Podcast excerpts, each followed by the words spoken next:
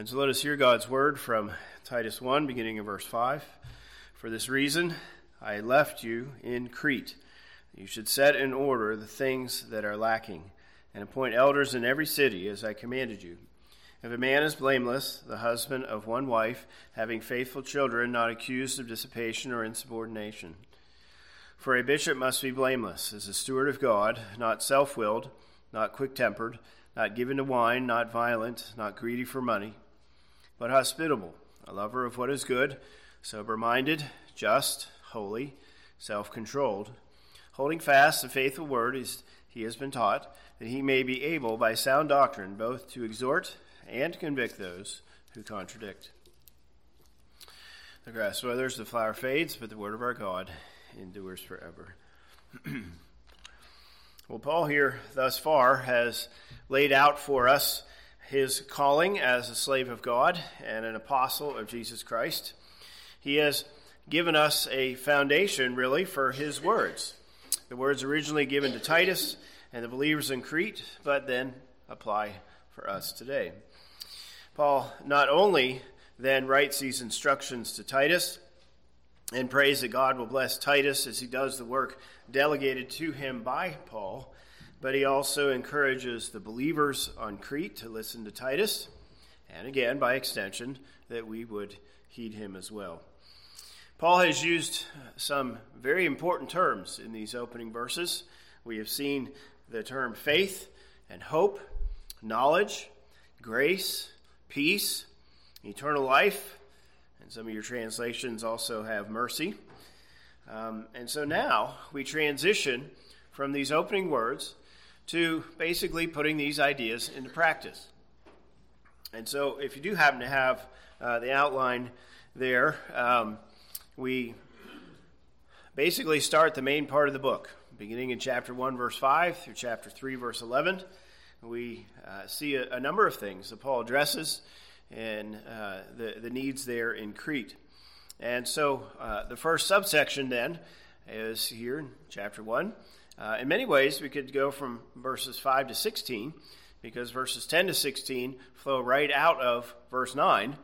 Um, but we can subdivide it verses 5 to 9 and then verses 10 to 16. So we'll, look here first at the qualification uh, for elders. And so, verse 5 again reads for this reason, I left you in Crete, that you should set in order the things that are lacking, and appoint elders in every city, as I commanded you. All right, now, first of all, notice what's not there. Paul commonly in his letters begins with a word of thanksgiving, thanking God, praising God for the work that is being done in the particular group of believers. You don't see that here. Maybe it's because he had just seen Titus possibly even a few weeks prior to this. But whatever it is, he doesn't do that. He just jumps right in, basically. Now, he says here, first of all, I left you in Crete. Obviously, the assumption is Paul was there too. But this does not refer to Acts chapter 27. When Paul was sailing from Jerusalem to Rome, they stopped in at Crete just momentarily, uh, but that's not the connection here. It was another time.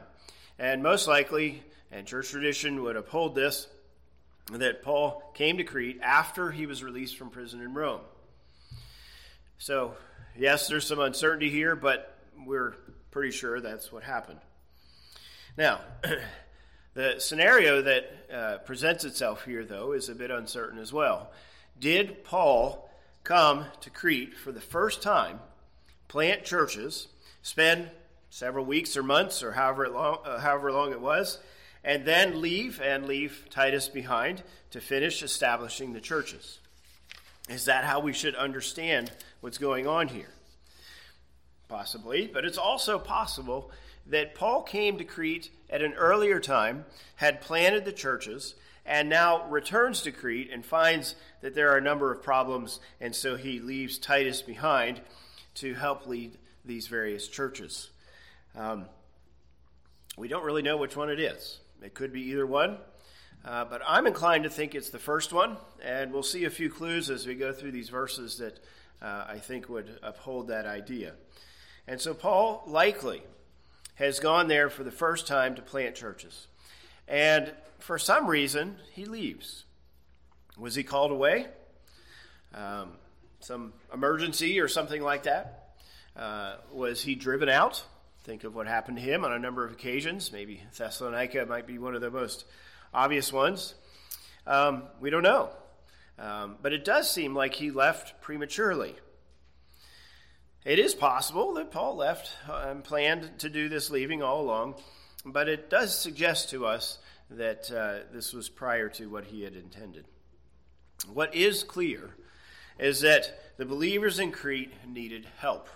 They had some instruction, they had some foundation laid, but more needs to be done.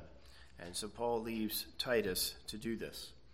Now, as I mentioned just a moment ago, beginning here in chapter 1, verse 5, going through chapter 3, verse 11, there are a number of things that have to be addressed. And we'll look at these, of course, in uh, the weeks and months to come. So, here in, in chapter 1, verse 5, Paul gives us two reasons why he left Titus behind. The first one is uh, that you should set in order the things that are lacking. Now, the word here for lacking actually is the same word for leave. It's just a slightly different form. And so, to leave behind, now this has the idea of left undone. And they're very similar uh, in meaning. And so, Titus now must straighten it out. The things that are left undone. One commentator said, do you, do, you, do you, notice the mixed metaphor here? Something that is not straight, something that's a mess, you could say. But then something that's unfinished. And so it's a mixing of metaphors here, uh, not greatly, but, but to some degree. And so Paul here is telling Titus, look, you need to straighten out the things that are undone. And that then applies really through chapter 3, verse 11. Now, certainly, all believers, all churches can grow in grace. All of us lack in our understanding, in our love, in our godliness. And so again, these words are, are quite relevant for us. Now, the first thing that is left undone, though, is this issue of elders. So the rest of the verse says, And appoint elders in every city as I commanded you. And that then is uh, here verses 6 to 9. He expands on it. And uh, in some ways, through the rest of the chapter. Now, notice here how Paul says he commanded Titus. And in fact, that pronoun is repeated I, I commanded you. Now, once again, um, it doesn't seem like Titus needs this word. But by saying this word to Titus, the rest of the believers in Crete hear it. Paul had commanded Titus to do this. Titus isn't just doing it on his own. He's not just picking up a mantle and, and taking on something that was not given to him. It was. Paul commanded Titus to do these things. And so, hence this emphasis. Um, now, uh, it is very likely that Paul gave instructions to Titus before he left. And so, again, this is not so much for Titus, but for the benefit of the believers in Crete, um, and, uh, and so on. Now, notice then the first thing that needs to be done. The first thing that needs to be set in order is establish leaders in the church. Makes sense, right? How can you have an effective church if there aren't good leaders? So it makes perfect sense that uh, he would address this first. All right, now, note this phrase here, uh, clause here appoint elders in every city. All right, let's turn a moment to Acts chapter 14. Acts chapter 14. Now, this is Paul's first missionary journey. And uh, he went to Cyprus, then on up to Pisidia and Galatia, as we know it. And he came to these various places, the Antioch that's in Pisidia, as well as Iconium, Lystra, and Derbe. And then he basically turns around and revisits all these cities. And so notice then in verse 21 of Acts 14, and when they had preached the gospel to that city and made many disciples, they returned to Lystra, Iconium, and Antioch, strengthening the souls of the disciples, exhorting them to continue in the faith, and saying, We must through many tribulations enter the kingdom of God. So when they had appointed elders in every church and prayed with fasting, they commended them to the Lord in whom they had believed. So it seems like Paul is, if you will, doing the first stage of the first missionary journey in Crete. He came to the cities the first time. But instead of retracing his steps, Titus is going to retrace the steps, so to speak. Okay? And so, again, notice verse 22 strengthening the disciples, exhorting them to continue. And then, of course, verse 23 appoint elders.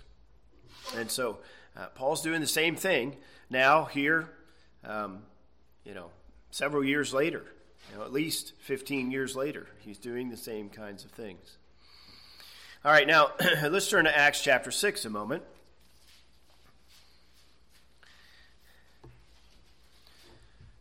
One of the things that becomes a big topic of discussion in the books of 1st and 2nd Timothy and Titus is uh, this push toward the organization of the church.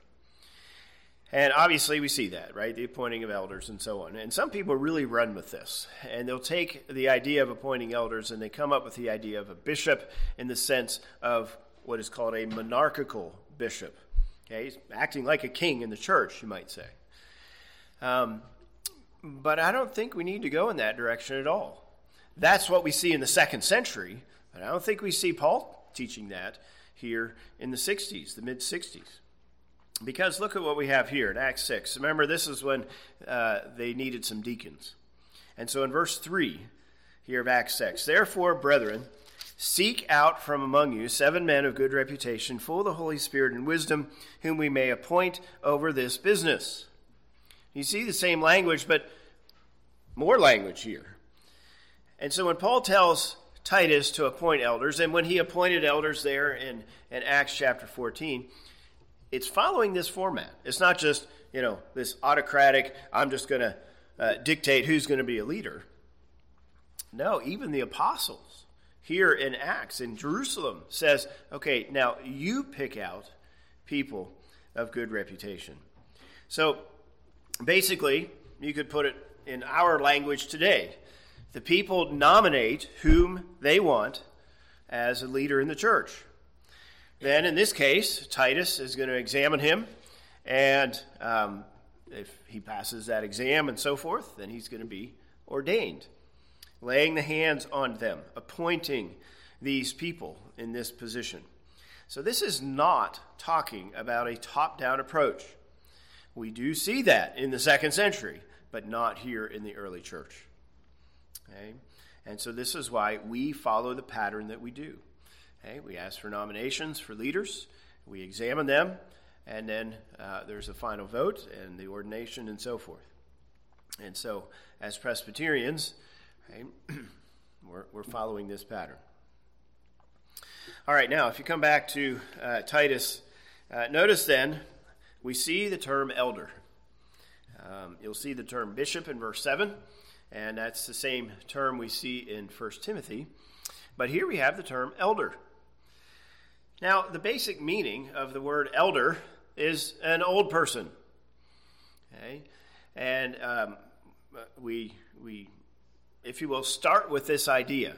An elder is someone who is aged, someone who has wisdom, someone who has experience. Okay? So, um, not all men have that, of course. They may have the age, but not the wisdom and experience. And so here, Paul is telling Titus, who then in turn is telling the people, you need to find some older men who have wisdom and experience, have that good reputation as we saw in Acts 6, and appoint them. And this is um, perfectly expected because this is what they did in Israel. In the Old Testament, we see the elders in the gate. Not all of the older men sat in the gate, but the ones who had wisdom, the one who had uh, understanding and experience in civil matters sat in the gate and made decisions. But again, they right, tended to be older men. Same is true for the synagogue. The elders sat in the gates, as it were, of the synagogue, and they dealt with religious matters. Again, it wasn't every man, uh, it wasn't even every old man, but those who had wisdom and understanding, those who had a good reputation, basically. And so the wisest men with age and experience, you could say. And so now it is no surprise at all that the early church is following the same pattern. Okay? And so we see that here. Now let's turn a moment to 1 Timothy and chapter 3. And here tonight, and uh, probably for the next two times, uh, we'll look at these verses. And so I want to keep going back and forth here with 1 Timothy. In this context, note especially verse 6. Okay? It says, 1 Timothy 3 6, not a novice. In other words, not a new convert. Not someone who is young in the faith, but someone who is older in the faith. So, all of a sudden now, we see, well, it's not just age, but it's age in a spiritual sense. So, for example, someone might be in their 30s and have been a believer their whole lives and not known anything different. They have more age and wisdom than someone who might be in their 50s but has only been a believer for a few years. And so, this certainly is, is uh, part of our, our evaluation, you might say, in considering different men. All right, now, here in uh, 1 Timothy, obviously, we start uh, with the bishop there in verse 1. And then in verse uh, 8, we talk about deacons. But as you come back here to Titus, there's no mention of deacons at all. Why is that? Well, this is one of those clues that I mentioned before. It is very likely that Paul is establishing the churches for the first time. It's not that he did it and left for a year or whatever and came back. Okay? They, they don't have any deacons. In fact, they need elders. And so the idea here is that these churches are new. These churches need elders because, um, but you might say that's what you start with. The deacons, like we see in early the early church in Acts, right? You don't have them right away. You do have the apostles right away. So we follow that pattern. We have elders right away, okay, or as soon as we can. And then later, after the church is more established, we uh, appoint deacons. And so note the difference. In 1st and 2nd Timothy, the assumption is the church in Ephesus is more established, more mature. But here in Crete, it's, can you say, brand new? And so they need uh, these elders. All right, now back here in Titus, notice then the next uh, phrase here in every city. In every city. Now, obviously, there are multiple cities on Crete. And so, possibly, that means that there were these church plants in every one of those cities. It's also possible that it means several of them. Say, you know, whatever, there are 30 cities, and maybe there are 20 of them that have church plants now. We don't know for sure. And it's also possible in the larger cities they had more than one. Remember, of course, they started as house churches. And, uh, you know, our structure here would, would be huge for most of those house churches. And uh, most of them would have 50 or less people. Uh, the, the wealthy ones, like we see, for example, in the early part of Acts, they could hold up to 120. Uh, but that was about it. And so, you know, we're used to these mega churches with hundreds of people, even thousands of people. That, that's not what you saw uh, in the early church. And so uh, Paul is saying, appoint elders in every city, every one of these house churches, even if there's only, whatever, 12, 15 people there, whatever it is. Every church must have an elder. If you do not have an elder in the church, it's strictly speaking not a church yet. It's maybe in the process. We call it a mission church using our lingo, uh, but it's not um, can you say a full church yet? You need those elders. And notice it's plural. You need more than one. Can't just have one elder there. There must be more than one.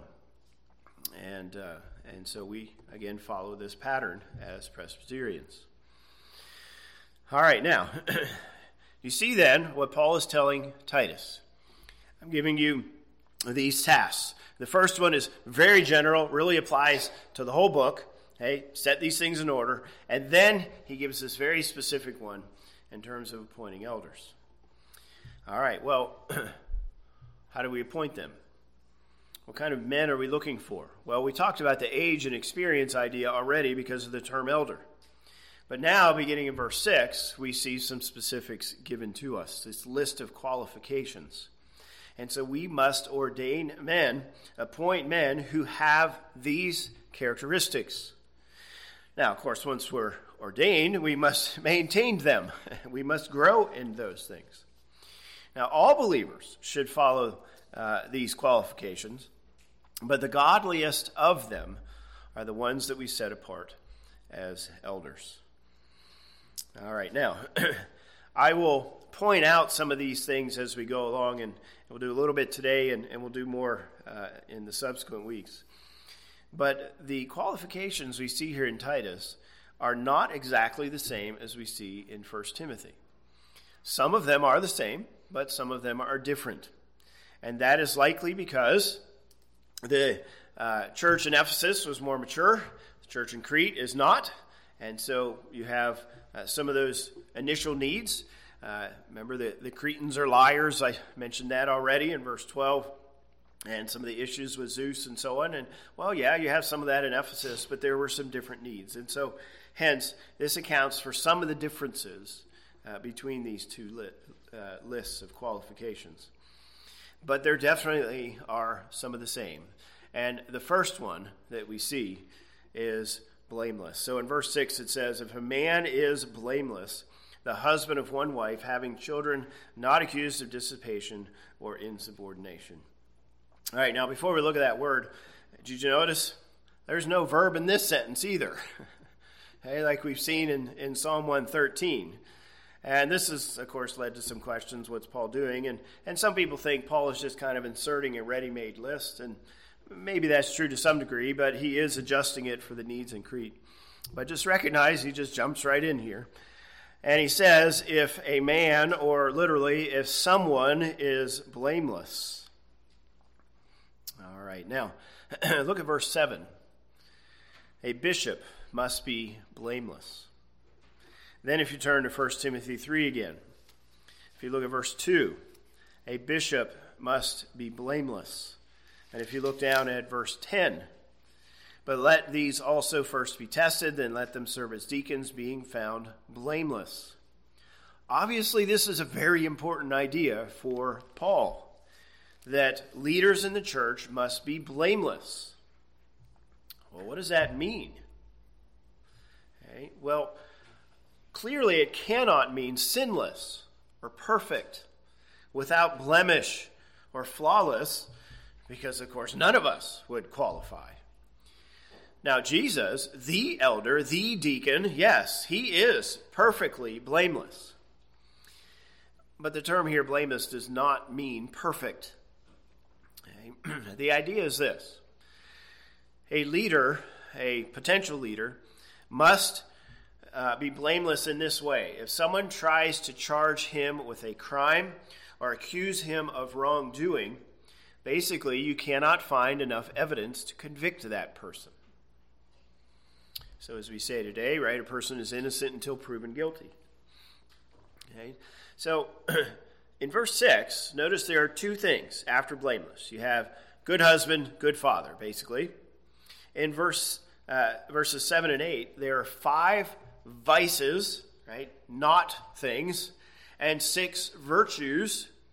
And then you have the ability in verse 9 in terms of teaching. So, the idea here then is that the, one of the leaders that you're going to appoint must be blameless in these things. So, for example, if you look there at verse 7, right in the middle of the verse, it says, not quick tempered.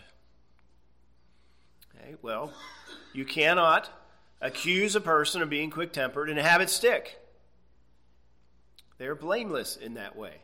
Now, of course, some people might try to do it, they might try to spin the evidence and all that sort of thing. Yes, they did that with Jesus and, and so on, but they couldn't make anything stick until Jesus admitted he was God, and that was enough for them.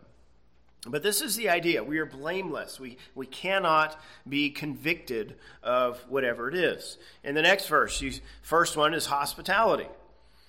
Okay, so, can one of these men be accused of not being hospitable? If so, then they're not qualified. And so here's, here's the idea of blamelessness. An elder cannot be charged with a crime, so to speak. Another way of putting it is an elder is going to have unquestioned integrity Okay? Same is true for, for the deacon.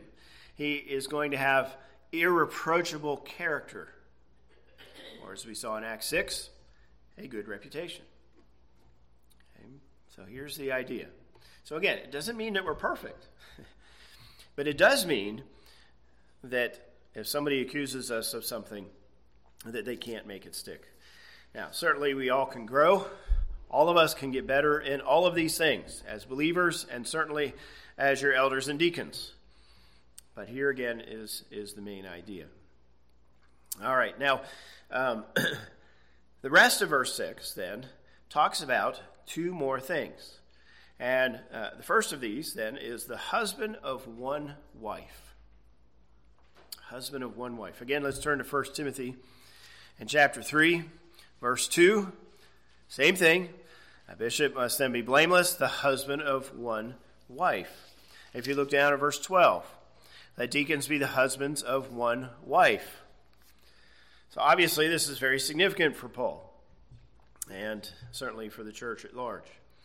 Now, you might remember when we went through 1 Timothy that I, I talked briefly about some of the different views, so let me briefly review them here again. Uh, literally, the Greek says a one woman man, or you could say a one wife husband.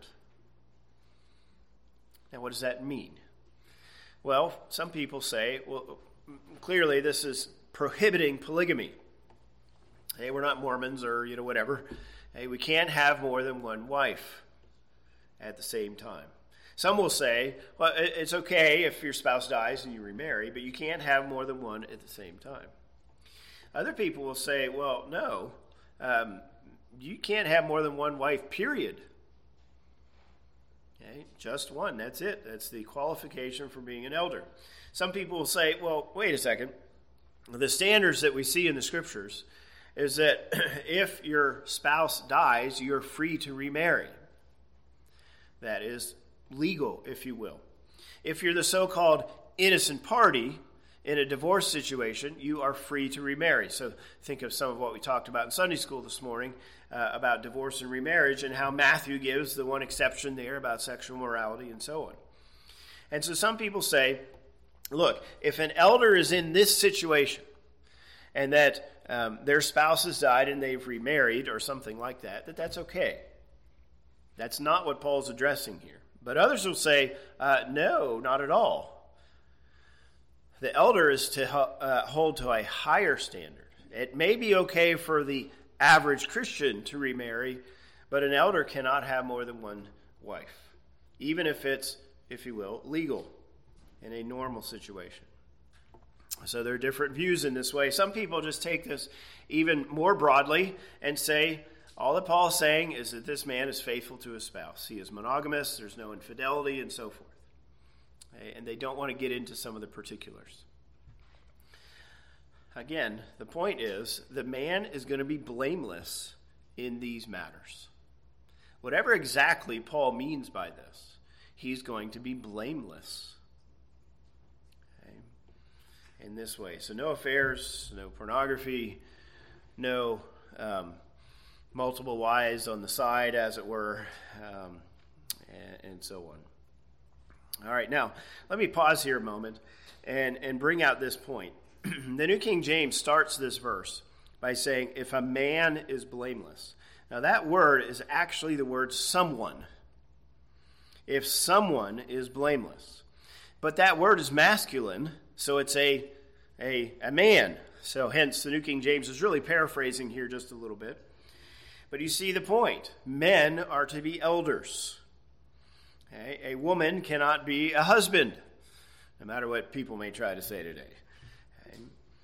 Now, this does not mean that the woman is inferior. That's not what we're talking about. This is just what God has said that the man is to be the leader. We see that from the beginning with Adam, and the woman is to help. And so the woman is not to be an elder. Now, the other thing that we see is that every one of these qualifications are in the masculine, which take us all the way back to modify this word at the beginning of verse 6. So again, there, there's not this possibility that, you know, well, yeah, Paul's talking about men, but it could apply to women. That's not what we see in the text. Okay. All right, now, notice the other assumption here then. Whatever husband of one wife might actually mean, it clearly means that most of your elders are going to be married. Okay, there's there are exceptions. Think of Paul, for example. Um, but we're generally not talking about single men. We're talking about married men who are elders and even de- deacons. Now, there are exceptions to this. But in those accepting situations, that person must be blameless, must, um, if you will, rise above others and prove that uh, he can lead in some way or another. Uh, if you don't have a family to evaluate the person's ability, then uh, you need to look in other ways. But again, the, the primary uh, point here is that an elder is going to be married. All right, so a couple su- assumptions here. Now, let's look then at uh, the rest of verse 6. Having faithful children, not accused of dissipation or insubordination. All right, obviously, we move here from marriage to parenting. Um, so, again, let's look at 1 Timothy and uh, look at chapter 3, and notice how he says it here. In 1 Timothy 3, verse 4, he says, One who rules his own house well, having his children in submission with all reverence. For if a man does not know how to rule his own house, how will he take care of the church of God? And then if you look down at verse 12, he says that the deacons be the husbands of one wife, ruling their children in their own houses well. So when he says here in Titus, having faithful children, not accused of dissipation and insubordination, it's the same basic idea. Okay. All right, now, uh, notice the, the adjective here, the faithful children. I think the, uh, the way we should understand this is what I just read, okay, in, in 1 Timothy. Um, the idea of being obedient and submissive and honoring parents. Now, some people have tried to take this word faithful to mean that the children must be professing believers. And okay, if they're honoring their parents, it's probable that they will be, but I'm not convinced that that's the idea, that, that we're talking about children who profess faith. Um, I think it has more to do with the fact that the child is living faithfully. Um, maybe we're splitting hairs here a little bit, but uh, there's, there's a debate on how, how to take that. Uh, the main idea simply is that an elder will have children that will listen he will not have children that are accused of dissipation. That's a, an older term here. Your translation may have debauchery or something like that. Basically, referring here to reckless behavior, drunkenness, one who goes to parties and gets smashed or whatever.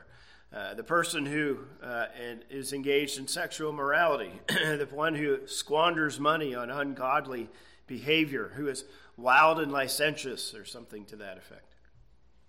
That's what we mean by dissipation and debauchery. An elder will not have children like this.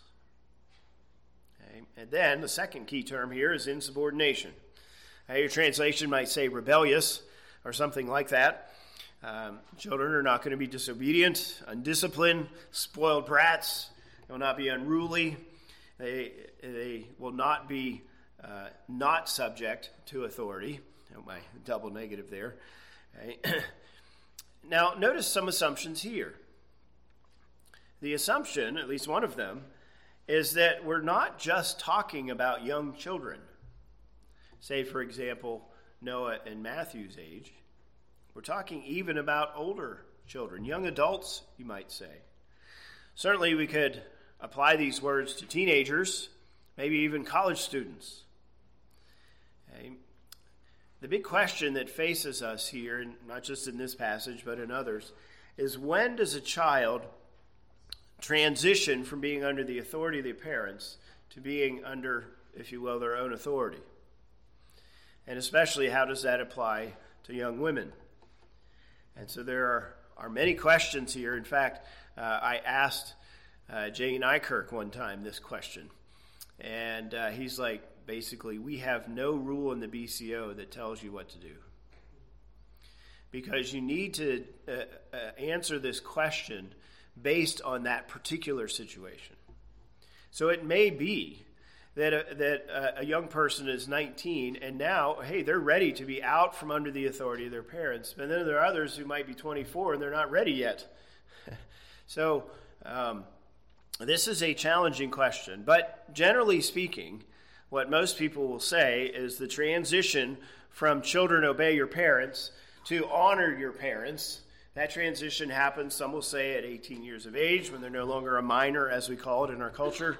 Some people say that this happens after they graduate from college. Some people say it's not until they get married. There are various views on this issue.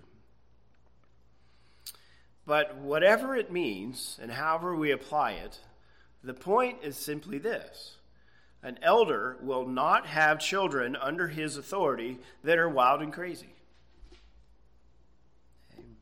Doesn't mean they're sinless, of course, but they are not out of control. So, to put this then together, an elder is basically an older person, at least older in the faith. He's a family man, he's a leader in the home. He shows himself to be a good husband and a good father. He is blameless in these ways. He does not allow his children to act like unbelievers. They may be an unbeliever, but he won't let them act that way. And so, as we read in 1 Timothy, if you cannot do well at home, how can you be a good leader in the church? The home is a training ground, you might say, for men to be elders and even deacons. And so we must be blameless in this way, without accusation as husband and father. Now, once again, uh, this is um, does not mean we ha- we are perfect, and if we held to this standard all the way to the very nth degree, none of us would be leaders in the church. But there is this general idea of blamelessness. But you know, as we look at our churches in our country today, you know, it's amazing to me.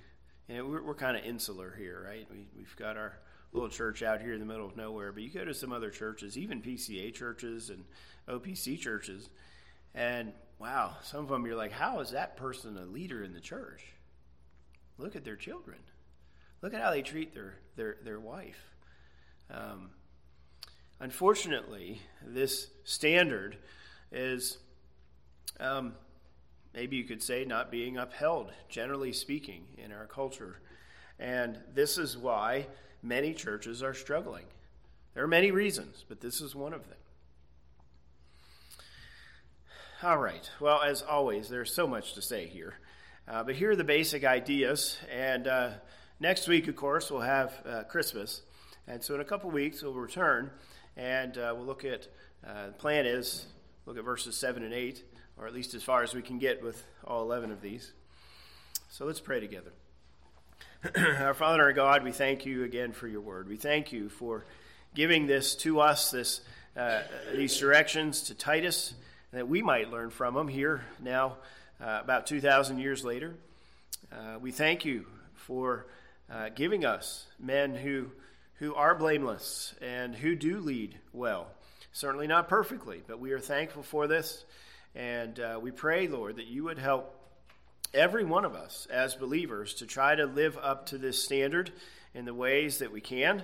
And uh, we pray that uh, the elders here in this church, the deacons here in this church, would uh, seek to live by these principles, that would live blameless lives, that you would help us um, to, to honor you in these ways, that you might bless uh, the church um, in, in, the, in the years to come. Uh, we pray for um, for all these things, then, in Jesus' name, amen.